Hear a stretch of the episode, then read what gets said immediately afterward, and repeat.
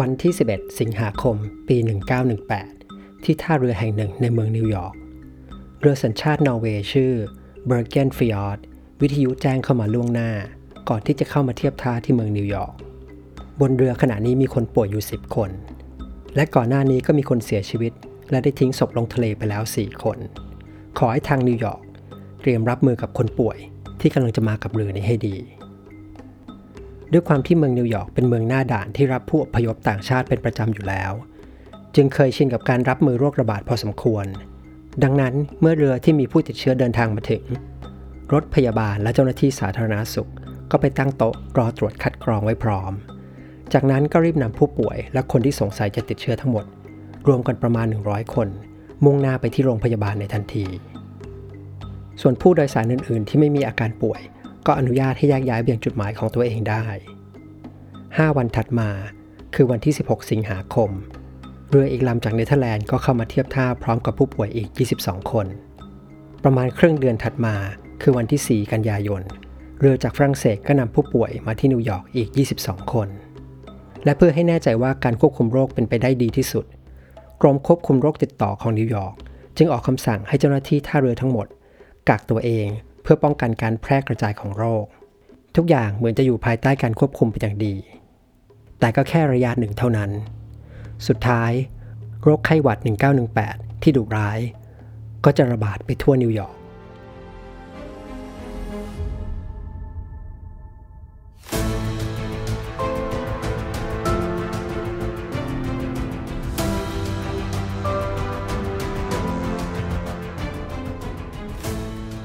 วัสดีทุกคนนะครับ ยินดีต้อนรับเข้าสู่หลงไปในประวัติศาสตร์พอดแคสต์นะครับกับผมหมอเอลนายแพทย์ชัชพลเกียรติขจรธาดาสำหรับเรื่องที่เราจะคุยในวันนี้นะครับก็จะเป็นตอนที่ 3 นะครับ ของเรื่อง 1918 flu นะครับ หรือไข้หวัดที่ระบาดไปทั่วโลกในปี 1918 และฆ่าชีวิตผู้คนไปกว่า 50-100 ล้านคนทั่วโลก ซึ่งตัวเลขนี้สูงกว่าคนที่เสียชีวิตจากสงครามโลกซะอีกสำหรับเรื่องราวที่เราจะคุยกันใน episode นี้นะครับ จะเป็นเรื่องราวของการระบาดระลอกที่2นะครับของโรคไข้หวัด ที่เกิดขึ้นและระบาดไปทั่วอเมริกา ก่อนที่จะเดินทางไปที่ยุโรป ผู้ป่วยโรคไข้หวัดใหญ่รายแรกนะครับที่พบในนิวยอร์กเกิดขึ้นประมาณ 1 เดือน หลังจากที่เรือลำแรกเดินทางมาถึง คือในวันที่ 15 กันยายน ก็มีรายงานผู้ป่วยโรคไข้หวัดเกิดขึ้นครั้งแรก จากนั้นก็ตามมาด้วยรายที่ 2 3 และ 4 อย่างรวดเร็ว ในช่วงสัปดาห์แรกจำนวนผู้ป่วยเพิ่มขึ้นวันละหลักสิบต้น สัปดาห์ต่อมาจำนวนผู้ป่วยก็เพิ่มขึ้นเป็นวันละหลักร้อยคน พอถึงวันที่ 20 นับจากวันที่พบผู้ป่วยรายแรก ก็มีผู้ป่วยใหม่ วันนั้นวันเดียวเพิ่มขึ้น 1,000 คนจำนวนผู้ป่วยสะสมทั้งหมดมีประมาณ 4,000 คน ตลอดช่วงเวลา 20 วันที่ผ่านมานี้นะครับ ไม่ใช่ว่าทางเทศบาลเมืองนิวยอร์กจะไม่ทำอะไร ทางเทศบาลเนี่ยพยายามทำทุกอย่าง ตั้งแต่การเป่าประกาศ ขอร้อง จนไปถึงการออกกฎบังคับ ให้ประชาชนพยายามอยู่ห่างกัน ไม่ให้ไปรวมตัวกันในที่สาธารณะ ห้ามไอ จามหรือทนน้ำลายโดยที่ไม่มีผ้าปิดปาก และเมื่อใดก็ตามที่มีการตรวจพบคนที่เป็นโรคไข้หวัด ก็จะนำตัวไปกักตัวไว้ทันที แต่แม้ว่าจะมีมาตรการออกมาหลายอย่าง แต่จำนวนผู้ป่วยก็ยังเดินหน้าเพิ่มขึ้นไปเรื่อยๆ วันที่ 9 ตุลาคม มีผู้ป่วยใหม่เกิดขึ้น 2,000 คน วันที่ 11 ตุลาคม มีผู้ป่วยใหม่เกิดขึ้น 3,100 คน วันที่ 12 ตุลาคม มีผู้ป่วยใหม่เกิดขึ้น 4,300 คน หลังจากที่มาตรการระยะแรกไม่สามารถควบคุมโรคไว้ได้ ทางเทศบาลเมืองก็ออกมาตรการที่เข้มข้นมากขึ้น คือเริ่มให้มีการปิดสถานที่สาธารณะหลายแห่งที่เสี่ยงต่อการระบาดของโรค เช่น โรงภาพยนตร์ในบางแห่ง หรือร้านค้าที่มีคนไปรวมตัวหนาแน่น แต่เนื่องจากนิวยอร์กเป็นศูนย์กลางเศรษฐกิจ จึงยากที่จะสั่งปิดทั้งเมืองได้ ดังนั้นเพื่อป้องกันไม่ให้คนเดินทางไปทำงานอย่างแออัดพร้อม ๆ กัน ทางเทศบาลก็ออกกฎบังคับให้บริษัทต่างๆ เปิดปิดในเวลาที่ต่างกันไป คือพยายามไม่ให้คนเดินทางไปทำงานในเวลาเร่งด่วนพร้อม ๆ กัน ไม่ให้คนไปแออัดอยู่ที่รถไฟฟ้าใต้ดินจำนวนมากๆ ไม่ให้คนออกมากินอาหารกลางวันพร้อม ๆ กัน และไม่ให้คนเดินทางกลับบ้านในเวลาเดียวกัน หลังจากที่โรคระบาดเดินหน้าไปเรื่อยๆอยู่ระยะหนึ่ง แต่แล้วเมื่อเข้าช่วงท้ายๆของเดือนตุลาคม โรคระบาดก็ซาลง เหมือนไฟที่เผาเชื้อเพลิงจนหมด และไม่มีอะไรจะให้เผาอีก พอถึงวันที่ 1 พฤศจิกายน สถานการณ์โรคระบาดในนิวยอร์กก็ดีขึ้น จนสามารถยกเลิกมาตรการฉุกเฉินต่างๆ ได้เกือบหมด เบ็ดเสร็จนะครับ ตัวเลขผู้ติดเชื้อที่นิวยอร์กอยู่ที่ประมาณ 147,000 คน และมีผู้เสียชีวิตประมาณ 20,000 กว่าคน ซึ่งถือว่าเป็นการควบคุมการระบาดของโรคที่ได้ผลดีเลยทีเดียว เมื่อเทียบกับการระบาดในที่อื่น ที่เราจะคุยกันต่อไป จากการระบาดที่เมืองนิวยอร์กนะครับ เราจะได้ไปดูการระบาดของโรคระลอกที่ 2 ที่ค่ายทหารเดเวนส์ใกล้เมืองบอสตันที่เราคุยกันไปบ้างใน episode ที่แล้วครับ ความน่าสนใจของเรื่องก็คือ การระบาดที่ค่ายทหารเดเวนส์แห่งนี้ อาจจะเป็นต้นตอที่นำไปสู่การระบาดใหญ่ ทั่วสหรัฐอเมริกา เรื่องราวการระบาดของค่ายทหารเดเวนส์เกิดขึ้นไล่เลี่ยกับที่โรคเริ่มระบาดที่เมืองนิวยอร์กและการระบาดที่เกิดขึ้นในค่ายทหารแห่งนี้ ก็มีลักษณะหลาย ๆ อย่างที่คล้ายกับพบที่นิวยอร์ก คือโรคมาเร็วเหมือนไฟลามทุ่ง แล้วก็สงบลงอย่างรวดเร็ว แต่ก่อนที่การระบาดจะหยุดลง ทหารบางส่วนจากค่ายเดเวนส์ก็ถูกส่งตัวไปที่ค่ายทหารอีกแห่งหนึ่ง ที่มีชื่อว่าค่ายทหารแกรนด์ในรัฐอิลลินอยส์ซึ่งเป็นค่ายทหารขนาดใหญ่มาก อยู่ห่างไกลออกไปประมาณ 1,700 กิโลเมตร ในเวลานั้นนะครับ ค่ายทหารแกรนด์เพิ่งจะมีผู้บังคับการคนใหม่ย้ายมารับตำแหน่ง ชื่อของเขาคือ พันเอก ชาร์ลส์ ฮากาดอน และจะเป็นเพราะการตัดสินใจเล็กๆ ที่ผิดพลาดของผู้บังคับการคนนี้ ที่จะนำไปสู่ความตายของทหารจำนวนมาก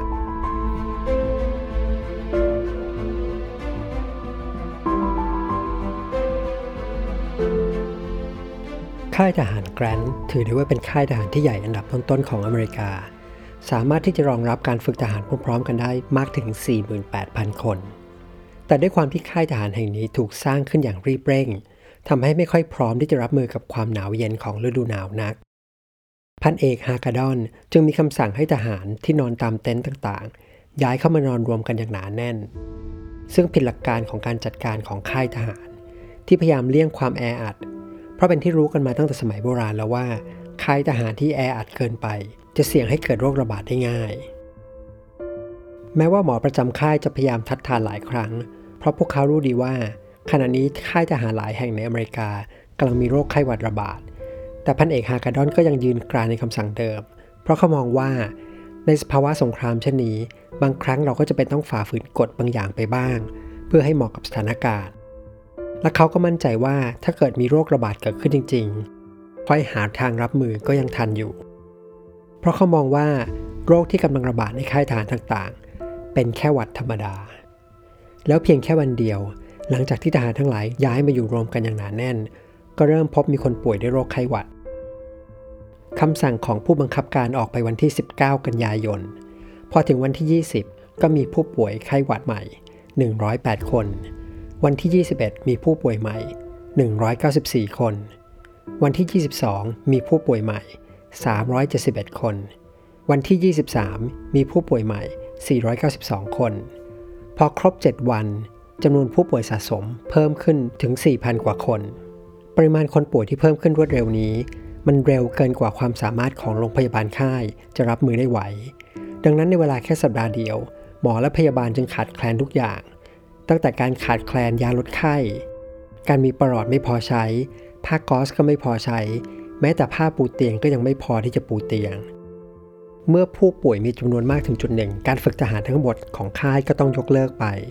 ทหารที่ยังไม่ป่วยก็ต้องมาทำหน้าที่ขนอาหาร ขนเชื้อเพลิงมาจากรถไฟ ช่วยกันต้มน้ำช่วยกันทำอาหาร แล้วก็ช่วยดูแลคนป่วย ทหารบางส่วนต้องไปทำหน้าที่ยัดฟางเข้ามาในถุงผ้า เพื่อจะใช้ทำเป็นฟูก เพราะมีเตียงไม่พอ แล้วมีแนวโน้มที่จะมีผู้ป่วยมากขึ้นเรื่อยๆ เมื่อข่าวการป่วยเดินทางไปถึงญาติพี่น้องของทหาร ประชาชนจำนวนมากก็เลยเดินทางมาที่ค่ายทหาร เพื่อที่จะขอเยี่ยม สามี แฟน หรือว่าลูกหลานของตัวเอง หลายคนพยายามตัดสินบนหมอและเจ้าหน้าที่ เพื่อให้ดูแลลูกหลานของตัวเองเป็นพิเศษ จนถึงขนาดต้องมีการออกคำสั่งเตือนเป็นทางการว่า ห้ามเจ้าหน้าที่รับสินบนอย่างเด็ดขาด ต่อมาเมื่อญาติพี่น้องที่เดินทางมาเยี่ยมที่ค่ายแยกย้ายกลับบ้าน แต่ละคนก็นำโรคติดตัวไปด้วย ระหว่างทางแวะไปที่ไหน โรคก็จะไประบาดที่นั่นจำนวนทหารที่ค่ายแกรนที่เสียชีวิตก็เพิ่มขึ้นเรื่อยๆ จนถึงช่วงที่พีคสุด ในแต่ละวันจะมีทหารเสียชีวิตประมาณ 75ถึง100 คน ศพที่เพิ่มขึ้นมากเร็วขนาดนี้มันเกินกว่าที่จะจัดการได้ไหวโลงศพมีไม่พอ คนขนศพก็มาขนไม่ทัน ศพจึงค่อยๆ พอกสูงขึ้น ศพของเมื่อวานยังจัดการไม่หมด วันนี้ก็มีศพใหม่มาเพิ่ม มันก็เลยค่อยๆ เพิ่มขึ้นเรื่อยๆ สุดท้ายก็เลยต้องใช้วิธีง่ายๆ คือนำศพมาเรียงซ้อนๆ กันแล้วคลุมด้วยผ้าเหมือนกับกองฟืน เพื่อรอให้สับเปลือที่จ้างมาจากนอกค่ายมาช่วยรับศพไปจัดการ ในเช้าวันที่ 8 ตุลาคมปี 1918 หรือประมาณครึ่งเดือนหลังจากที่พันเอกฮากาดอน มารับตำแหน่งเป็นผู้บังคับการค่ายทหารแห่งนี้ เช้าวันนั้นก็มีการอัปเดตสถานการณ์จำนวนคนเสียชีวิตเหมือนที่ทำเป็นปกติทุกวัน แต่หลังจากที่ได้ฟังตัวเลขล่าสุดแล้ว พันเอกฮากาดอนก็พยักหน้าเงียบๆ จากนั้นเขาก็หยิบหูโทรศัพท์ขึ้นมา แล้วโทรสั่งให้ผู้ใต้บังคับบัญชาทั้งหมดออกไปตั้งแถวรอการตรวจแถว แต่ผ่านไปแล้วครึ่งชั่วโมงเขาก็ไม่ออกมาสักที แต่แล้วก็มีเสียงปืนดังขึ้นหนึ่งครั้ง พันเอกฮากระดอนตัดสินใจปลิดชีพตัวเอง แม้ว่าเขาจะไม่ได้เขียนจดหมายลาตายเอาไว้ แต่ทุกคนก็พอจะเดาได้ว่า เขาคงรู้สึกผิดกับการฝืนคำทัดทาน และออกคำสั่งให้ทหารมาอยู่ร่วมกันอย่างแออัด จนเป็นเหตุให้คนหนุ่มที่ตั้งใจจะมารับใช้ชาติจำนวนมาก ต้องเสียชีวิตไป โดยที่ยังไม่มีโอกาสเดินทางออกไปที่สมรภูมิรบเสียด้วยซ้ำแต่การเลือกจบชีวิตตัวเองของพันเอกฮากาดอน เขาจึงไม่รู้ว่า ไม่กี่วันหลังจากนั้น ตัวเลขผู้เสียชีวิตก็ลดลงอย่างรวดเร็ว จากผู้เสียชีวิตวันละเป็นร้อย ภายในเวลาไม่ถึงสองสัปดาห์ต่อมา ตัวเลขผู้เสียชีวิตก็เหลือแค่เลขตัวเดียว และแค่ประมาณ 20 วันหลังจากที่เขาฆ่าตัวตายไป สถานการณ์ก็กลับเข้าสู่สภาวะเกือบปกติ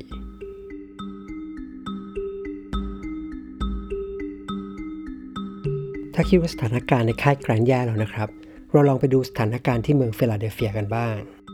วันที่ 19 กันยายน ปี 1918 หรือประมาณ 4 วันนับจากโรคไข้หวัดระลอกที่ 2 เริ่มระบาดในนิวยอร์ก โรคก็เดินทางมาถึงเมืองฟิลาเดลเฟีย แม้ว่าฟิลาเดลเฟียจะเป็นเมืองใหญ่ที่มีคนอยู่กันอย่างหนาแน่น และมีชุมชนแออัดมากมาย แต่ดูเหมือนว่าในช่วง 10 วันแรกการระบาดจะเพิ่มขึ้นอย่างช้าๆ จนเหมือนไม่น่าจะเป็นห่วงมากนัก แต่หลังวันที่ 29 กันยายนไปแล้ว ทุกอย่างก็จะเปลี่ยนไปอย่างสิ้นเชิง ในช่วงวันแรกๆที่มีข่าวว่าโรคเริ่มระบาดมาที่ฟิลาเดลเฟีย ชาวฟิลาเดลเฟียในตอนนั้นกำลังสนใจกับสิ่งอื่น ที่ดูน่าตื่นเต้นมากกว่า นั่นก็คือการจัดขบวนพาเหรดครั้งยิ่งใหญ่ที่สุด เท่าที่เคยมีมาของเมืองนี้ เนื่องจากการทำสงครามจำเป็นต้องใช้เงินจำนวนมาก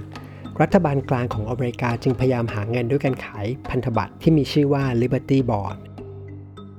ด้วยความที่ผู้ว่าการรัฐแต่ละแห่ง หรือนายกเทศมนตรีแต่ละเมือง จะพยายามทำตัวเลขแข่งกัน เพื่อให้เห็นว่ารัฐหรือเมืองของตัวเอง ขายพันธบัตรได้มาก เทศบาลเมืองฟิลาเดลเฟีย จึงจัดให้มีการเดินพาเหรดขึ้น แม้ว่าจะโดนคัดค้านจากทางสาธารณาสุข และกลุ่มหมอหลายครั้งก็ตามขบวนพาเหรดที่กำลังจะจัดขึ้นนี้ ถูกโฆษณาว่าจะเป็นขบวนพาเหรดที่ยิ่งใหญ่ที่สุด เท่าที่เคยจัดมาในเมืองฟิลาเดลเฟีย โดยทางเทศบาลต้องการให้คนออกมาชมขบวนพาเหรดกันมาก ๆ เพื่อกระตุ้นอารมณ์รักชาติ กระตุ้นความรู้สึกอยากสนับสนุนการไปทำสงคราม และกระตุ้นให้คนอยากซื้อพันธบัตรของรัฐบาล แล้ววันเดินขบวนพาเหรดก็มาถึง เช้าวันที่ 28 กันยายนจำนวนผู้ติดเชื้อในตอนนั้นน่าจะอยู่ประมาณหลักร้อย ดูไม่น่ากังวลอะไรมาก ประชาชนชาวเมืองฟิลาเดลเฟียประมาณ 200,000 คน ออกมายืนเบียดเสียดเรียงรายกันสองฝั่งถนน เพื่อชื่นชมขบวนพาเหรดที่จัดอย่างยิ่งใหญ่ เด็กที่โตหน่อยไม่ต้องมีพ่อแม่ดูแล ก็จะวิ่งไปนั่งอยู่ที่ริมถนนแถวหน้า เพื่อที่จะได้เห็นขบวนพาเหรดให้ชัดที่สุด ส่วนพ่อที่มีลูกเล็กก็จะให้ลูกขี่คอเพื่อชมพาเหรดได้ชัดๆฝูงชนต่างก็เงยหน้ามองภาพของเครื่องบินรบที่บินโชยอยู่บนฟ้าอย่างตื่นเต้น และรู้สึกภูมิใจ เพราะเครื่องบินรบที่กำลังจะถูกส่งไปยุโรปเหล่านี้ ประกอบขึ้นจากโรงงานในเมืองฟิลาเดลเฟีย เมื่อโชว์เครื่องบินรบจบไป ผู้คนก็มาตื่นตาตื่นใจกับวงโยธวาทิตกันต่อ ช่วงไหนที่วงโยธวาทิตหยุดบรรเลง เซลแมนที่กระจายตัวอยู่ในฝูงชนก็จะเริ่มไปขายพันธบัตรให้กับประชาชน แล้วเมื่อการแสดงขบวนพาเหรดสิ้นสุดลง โรคก็เริ่มระบาด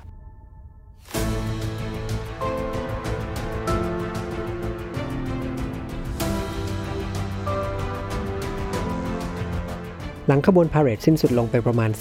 48-72 ชั่วโมง จำนวนคนที่ป่วยด้วยโรคหวัดก็เพิ่มขึ้นอย่างรวดเร็ว เมืองฟิลาเดลเฟียเป็นเมืองใหญ่ที่มีโรงเรียนแพทย์ขนาดใหญ่ 5 แห่ง และมีโรงพยาบาลอื่นๆอีก 10 กว่าแห่ง แต่โรงพยาบาลเหล่านี้ก็ยังไม่เพียงพอ มีเตียงไม่พอ มีบุคลากรทางการแพทย์ไม่เพียงพอที่จะรับคนป่วยทั้งหมดเข้ารักษาได้ โรงพยาบาลทุกแห่งขาดแคลนหมอและพยาบาล ถึงกับต้องมีการประกาศขอให้หมอทุกคนที่อยู่ในเมืองมาช่วยกันรักษาผู้ป่วย รวมไปถึงหมอที่เกษียณแล้วและเลิกทำงานไปแล้วด้วย แต่ขนาดนั้นแล้วจำนวนหมอก็ยังมีไม่พอ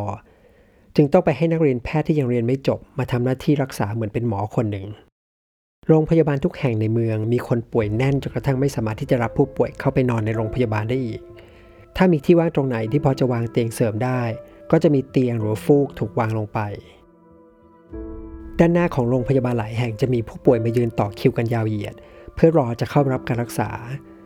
และด้วยความที่คิวเคลื่อนตัวช้าทำให้ผู้ป่วยหลายคน เสียชีวิตลงระหว่างที่ต่อคิว ความต้องการเตียงของโรงพยาบาลมีมากถึงขนาดที่ว่า ผู้ป่วยคนไหนที่ดูมีอาการหนักมากๆ พนักงานเข็นเปลจะเข็นผู้ป่วยคนใหม่ที่เพิ่งเข้าโรงพยาบาลมานอนรออยู่ใกล้ๆและเมื่อผู้ป่วยที่มีอาการหนักมากๆคนนั้น สีหน้าเริ่มเปลี่ยน คือเริ่มมีสีน้ำเงินเกิดขึ้น พยาบาลก็จะมาติดป้ายที่ปลายเตียงไปเลยว่าผู้ป่วยคนนี้เสียชีวิตแล้ว เพราะกว่าจะตามเจ้าหน้าที่เข็นเปลมาถึง ผู้ป่วยคนนี้ก็เสียชีวิตพอดี และเมื่อเจ้าหน้าที่เข็นเปลมาถึง ก็จะยกศพออก เปลี่ยนผ้าปูเตียง แล้วให้ผู้ป่วยคนใหม่ที่รออยู่ ขึ้นเตียงต่อทันทีโดยที่ไม่ต้องเสียเวลามาก หมอและพยาบาลที่ให้การรักษาเองก็เสียชีวิตไปไม่น้อย หมอหลายคนวันนี้มารักษาคนป่วย พรุ่งนี้ก็กลายเป็นศพไปซะแล้ว5 วันผ่านไปหลังจากขบวนพาเหรดสิ้นสุดลง ผู้ว่าการรัฐเพนซิลเวเนีย ตัดสินใจที่จะสั่งปิดทุกอย่าง ไม่ว่าจะเป็นโรงเรียน โบสถ์โรงหนัง ห้างสรรพสินค้า รวมไปถึงซูเปอร์มาร์เก็ตที่ขายอาหารหลาย ๆ แห่งด้วย แต่ถึงไม่สั่งให้ปิดเมือง ผู้คนในเมืองฟิลาเดลเฟียก็กลัวจนไม่กล้าจะออกจากบ้านอยู่ดี บรรยากาศในเมืองตอนนั้นมันเต็มไปด้วยความหวาดกลัว ไม่มีใครกล้าเข้าไปใกล้คนแปลกหน้า คนที่มีมีญาติหลายคนเมื่อป่วยก็จะไม่มีใครกล้ามาดูแล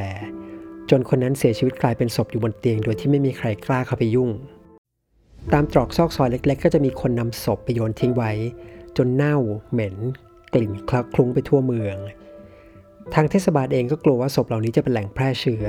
จึงพยายามแก้ปัญหาศพถูกทิ้ง ด้วยการแจกลงมาให้กับประชาชน โดยหวังว่าให้ประชาชนเนี่ยนำศพใส่ลงแล้วตั้งทิ้งไว้หน้าบ้าน แล้วถึงเวลาเทศบาลก็จะเวียนมาเก็บไปเอง ต่อมาเมื่อลงศพที่ทำด้วยไม้หมด เทศบาลก็เปลี่ยนจากการส่งลงศพ มาเป็นการส่งกระสอบที่สำหรับใช้ขนมันฝรั่ง มาให้ใส่ศพแทน ด้วยความที่คนตายจำนวนมากในเวลาสั้น ๆทำให้การทำพิธีฝังศพแบบเต็มรูปแบบ ซึ่งเคยทำอยู่ทำไม่ได้ บวกกับการที่คนกลัวติดโรคจากศพ จะมีการขุดหลุมใหญ่ ๆ ไว้นอกเมือง เมื่อเทศบาลไปรับศพจากบ้านต่างๆ มา ก็จะนำศพเหล่านั้นมาเทฝังรวมกันไว้ ถึงแม้ว่าผู้คนในเมืองในตอนนั้นนะครับแทบจะไม่ได้ออกมาพบเจอกันเลย คือเมืองเนี่ยเงียบเหมือนเมืองร้าง แต่โรคก็ยังระบาดต่อไปอีกประมาณหนึ่งเดือน ก่อนที่จำนวนผู้ป่วยใหม่จะค่อย ๆ ลดลงอย่างรวดเร็ว พอถึงปลายเดือนตุลาคมนะครับสถานการณ์เนี่ยก็ดีขึ้น ถานการณ์เนี่ยดีพอที่ทางเทศบาลจะผ่อนคลายมาตรการฉุกเฉินต่างๆ แล้วก็ให้ร้านค้าต่างๆ เริ่มเปิดค้าขายได้ แล้วนั่นนะครับก็คือเรื่องราวของการระบาดของโรคนะครับที่ถือได้ว่าเลวร้ายที่สุดเมืองหนึ่งของประเทศอเมริกา เบ็ดเสร็จนะครับภายในหนึ่งเดือนนั้น เมืองฟิลาเดลเฟียมีคนติดเชื้อทั้งหมดประมาณ 5 0 0 0 0 0 คน แล้วก็มียอดคนเสียชีวิตจากโรคไข้หวัดในเดือนนั้นประมาณ 13,000 คน ทั้งหมดที่เราคุยกันมาใน episode ที่ 3 นี้นะครับ เป็นแค่การระบาดระลอก 2 ที่เกิดขึ้นในประเทศอเมริกาเท่านั้น และช่วงเวลาที่การระบาดในประเทศอเมริกาเริ่มจะดูดีขึ้นนะครับ แต่ก็ยังไม่จบสนิทซะทีเดียว ทหารจากค่ายฝึกต่างๆนะครับ ไม่ว่าจะเป็นค่ายเดเวนส์ค่ายแกรนต์ที่เราคุยกันไป รวมไปถึงทหารบางส่วนนะครับ ที่อาจจะไปร่วมชมขบวนพาเหรดที่เมืองฟิลาเดลเฟียด้วย ทหารเหล่านี้กำลังจะถูกเรียกตัว พวกเขากำลังจะถูกส่งไปยังสมรภูมิรบในยุโรป แน่นอนครับ ไวรัสโรคหวัดระลอก 2 ก็กำลังจะตามทหารเหล่านี้ลงเรือไปด้วยเช่นกัน แล้วผลที่จะเกิดขึ้นก็เป็นอย่างที่เรารู้กันดี คนหลายสิบล้านคนจะล้มตาย โรคจะระบาดเวียนไปทั่วโลกอีกครั้ง แต่เรื่องราวต่อจากนี้จะเป็นยังไงนะครับ เราจะยังไม่คุยกันใน episode นี้นะครับ ใน episode หน้านะครับ ซึ่งเป็นตอนสุดท้ายของซีรีส์ 1918 Flu นะครับ เราจะไปตามดูการระบาดของโรคหวัดระลอกที่ 2 ที่ระบาดไปทั่วโลกกันครับ แล้วก็เช่นเคยนะครับ ถ้าชอบพอดแคสต์นี้นะครับ ก็อย่าลืมนะครับกดไลค์กดแชร์แนะนำต่อเขียนคอมเมนต์หรือเขียนรีวิวให้หน่อยนะครับ เพื่อที่จะได้มีคนติดตามฟังพอดแคสต์นี้มากขึ้นเรื่อยๆ แล้วถ้าใครนะครับสนใจอยากติดตามผลงานอื่นๆของผมนะครับ ก็สามารถตามได้ทาง Facebook แล้วก็แอปพลิเคชัน Blockdit นะครับ ซึ่งผมทำเพจไว้2เพจก็คือเพจหลงไปในประวัติศาสตร์นะครับ ซึ่งเขียนเล่าเกี่ยวกับประวัติศาสตร์ แล้วก็เพจเรื่องเรื่องเล่าจากร่างกายนะครับ ที่จะเล่าเรื่องของวิทยาศาสตร์ และการแพทย์ต่างๆ นอกเหนือไปจากนี้นะครับก็จะมี YouTube Channel นะครับชื่อว่าหมอเอลชัชพล ซึ่งจะมีคลิปวิดีโอเล่าประวัติศาสตร์เหมือนกัน และมีบางเรื่องนะครับที่ต่างไปจากที่เล่าในพอดแคสต์นี้ด้วย ถ้าสนใจก็สามารถไปลองเซิร์ชหากันได้ นอกเหนือจากนี้นะครับก็มีหนังสือที่ผมเขียนหลายเล่มซึ่งเป็นแนววิทยาศาสตร์และการแพทย์นะครับสำหรับวันนี้ก็ขอขอบคุณทุกคนนะครับที่ติดตามฟังกันมาจนถึงตอนท้ายของ episode แล้วเรามาพบกันใหม่ใน episode หน้านะครับ สวัสดีทุกคนครับ